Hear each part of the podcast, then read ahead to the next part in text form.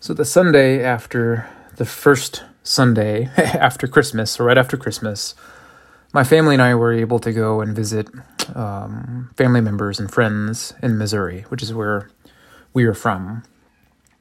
While we were there, we were able to stop through St. Louis and see some kids who used to be in the youth group that I used to lead in an evangelical church that I worked for, which seems like a lifetime ago.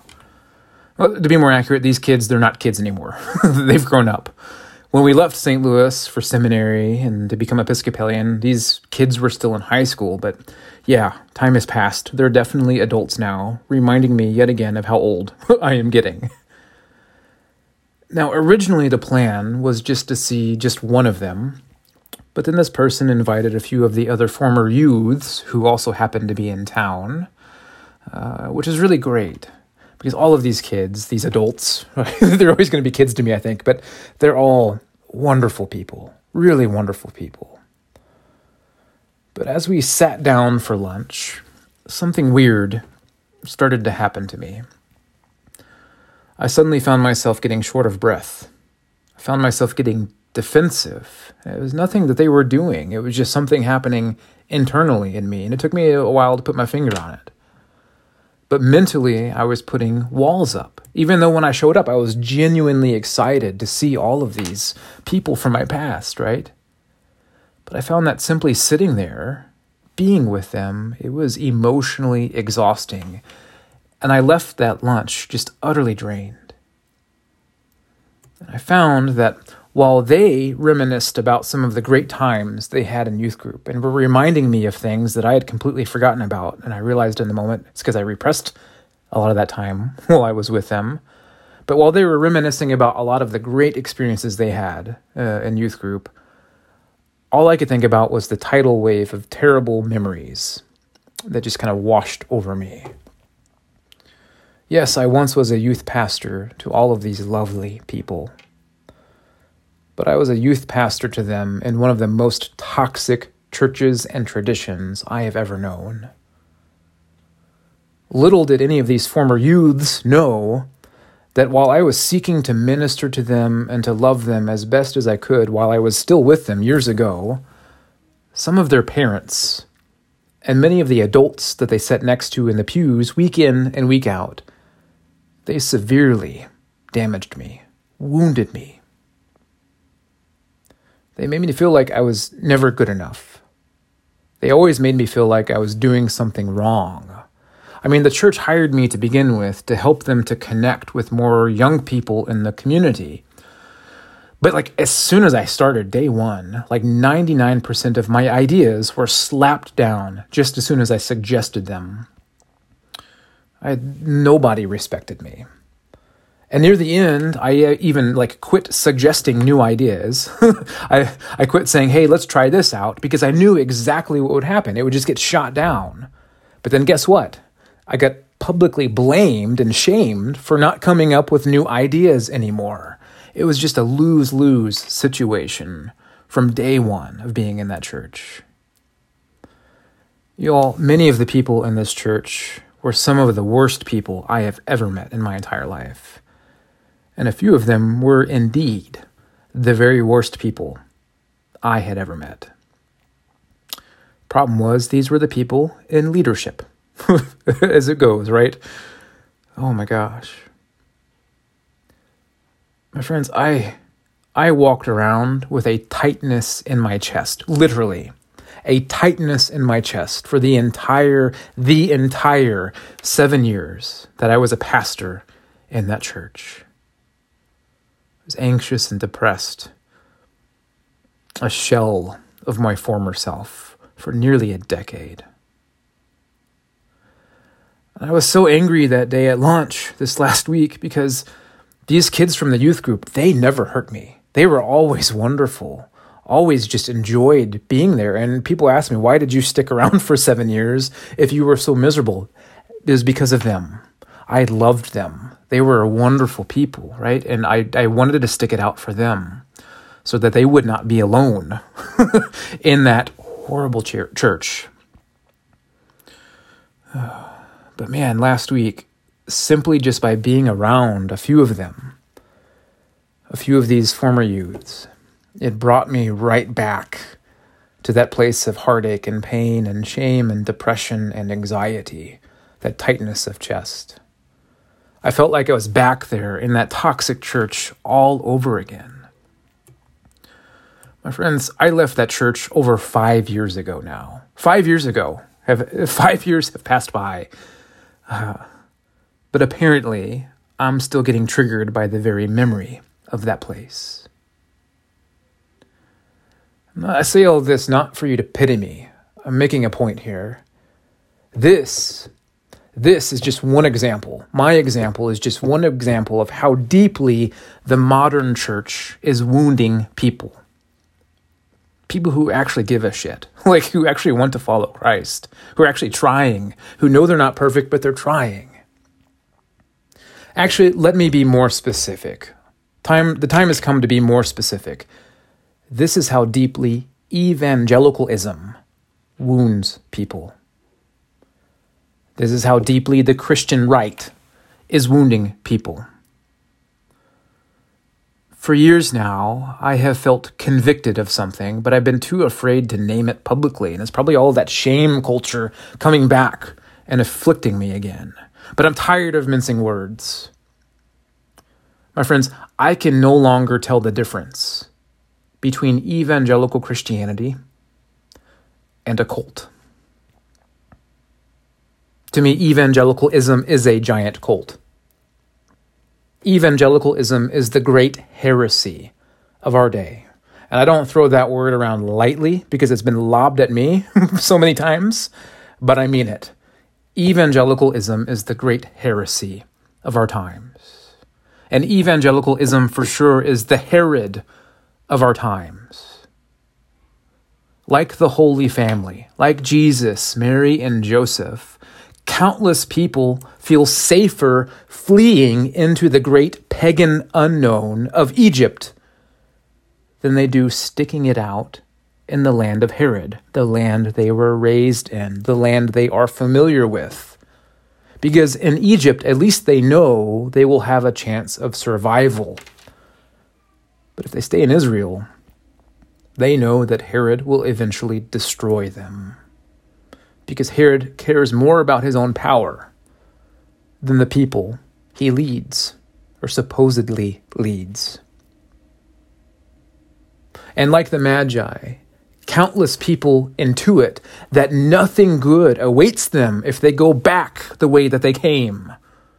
Right? You know, the story from the gospel reading from today, the wise men show up. Herod wants them to come back and report where the Savior has been born. Well, they show up and they go... and they venerate the newborn king. They venerate Christ and give him gifts and all of this good stuff. But an angel warns them that they should not go back the way that they came. And the gospel story for today, it ends with the wise men never returning to the land of Herod. If that's not a cultural symbol of what's happening right now, I don't know what is. People have wisened up. And they're not returning to the tradition of Herod. My friends, evangelicalism is no different than Herod in that it's more concerned with maintaining its power over culture than it is about serving the needs of all people. In another gospel story, Herod was said to be willing to murder babies and toddlers just to keep his power intact. Well, likewise, evangelicalism has sacrificed millions of people on the altar of its power god. LGBT plus people, people of color, women, and most of all, in my opinion, young people. Regardless of the background, so many young people have been sacrificed on this horrible altar. One example, when the day finally came for me to quit in St. Louis, I told the all-male board of elders at this evangelical church. Technically, it was a Reformed church, but it was way more evangelical than it was Reformed. But I approached them and told them I was quitting. This was a young person at the time. I'm not young anymore, my friends. But at the time, I was still a pretty youngish person. I think I would fall into that category. I approached them and told them I was quitting. And in doing so, I also decided to be bold enough and to call them out on all of their hypocrisy and toxicity and bullshit. I finally said all of the things I wanted to say to them, and I also owned publicly my own flaws, right? I'm not just looking down at them from a place of perfection. I get what it means to be broken, but my God, like, I'm trying my hardest not to just damage people, right? That was not a concern they had. And I told these elders that I was leaving their beloved tradition behind for good because they had proved to me just how unchristlike it was, right? They proved to me that the system does not work. And you know what happened? At the end of the discussion, the senior pastor, a man I loved and respected dearly, he asked me not to share my real reasons for leaving the church with anybody else, that all of what was said in that room needed to stay in that room. Why? Because he didn't want the image of the elders to be marred in the people's eyes. He didn't want any feathers to be ruffled, right? Oh my gosh. My only regret is that I listened to him. I should have gotten up the following Sunday and told everybody to run like hell. Herod is coming for them. But honestly, I didn't have any fight left in me at that point. There was nothing left in the tank, and all of these men were powerful men in the community, respected men in the community. It was intimidating. I just tried to preserve myself, right? But I had nothing left in the tank. The church had robbed me of all of my vitality at that point.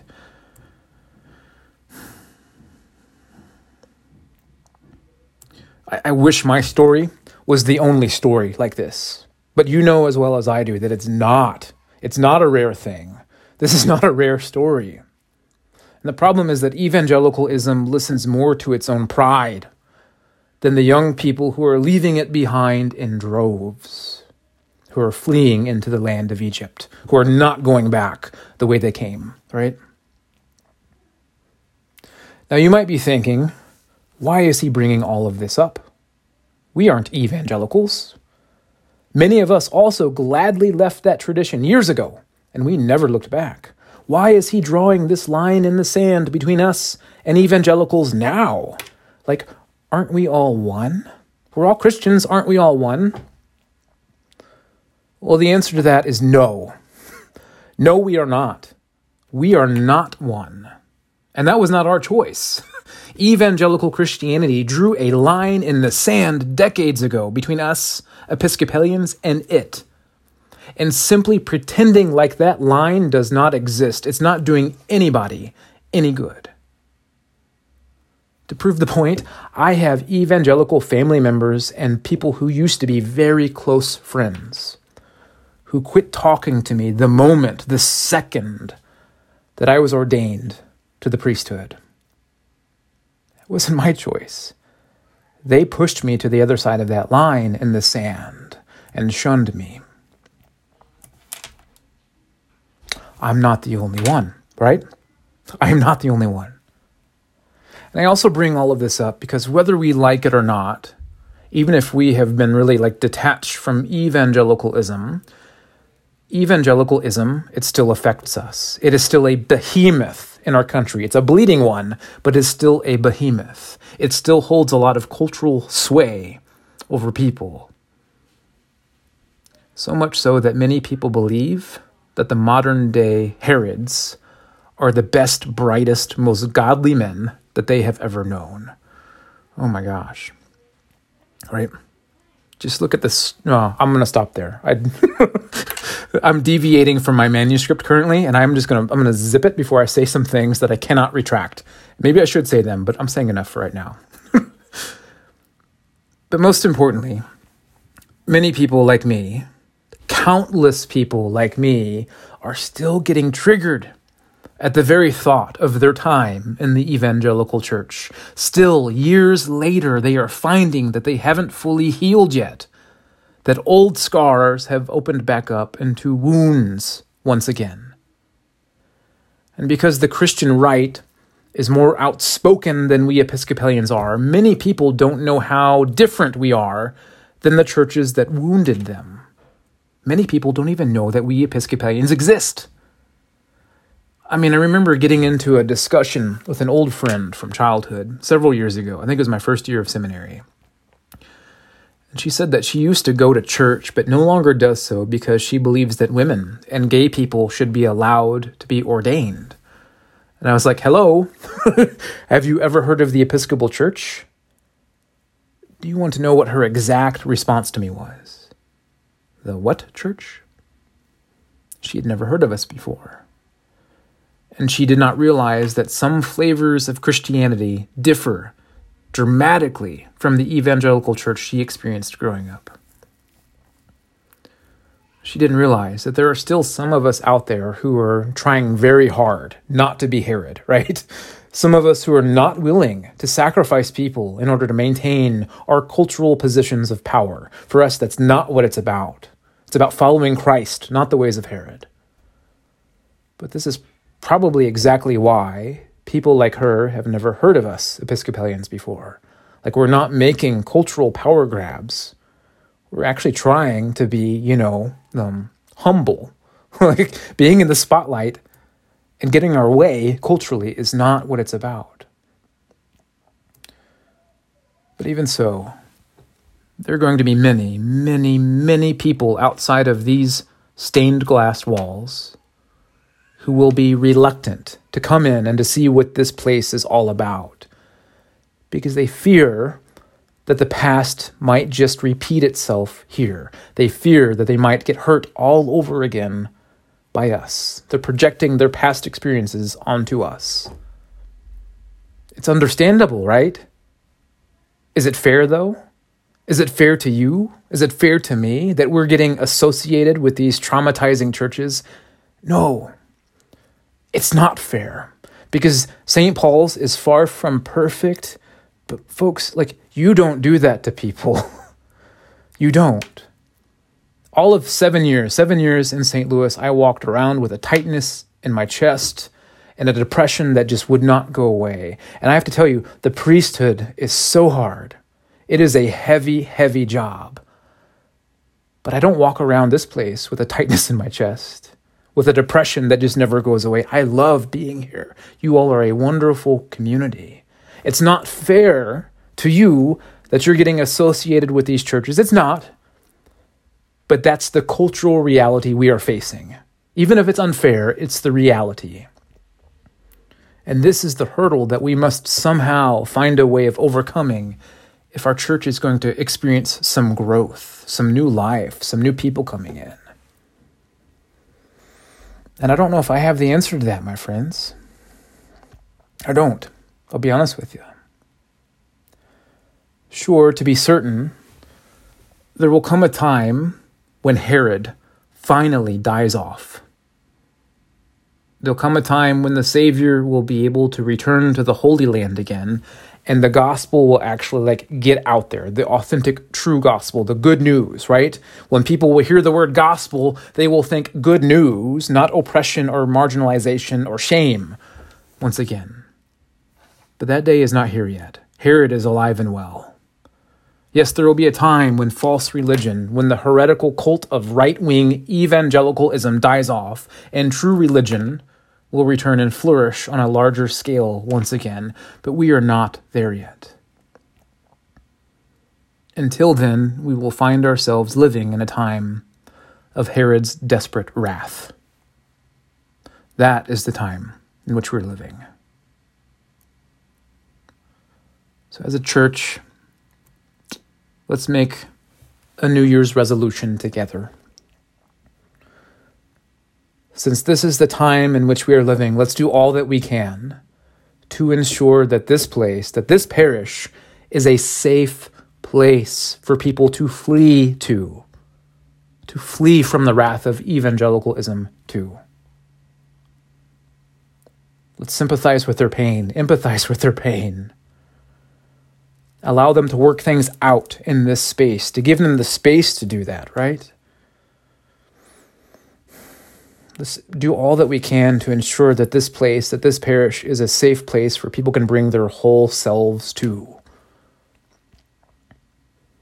In an age of Herod, let's do all that we can to turn this place into the safety of Egypt.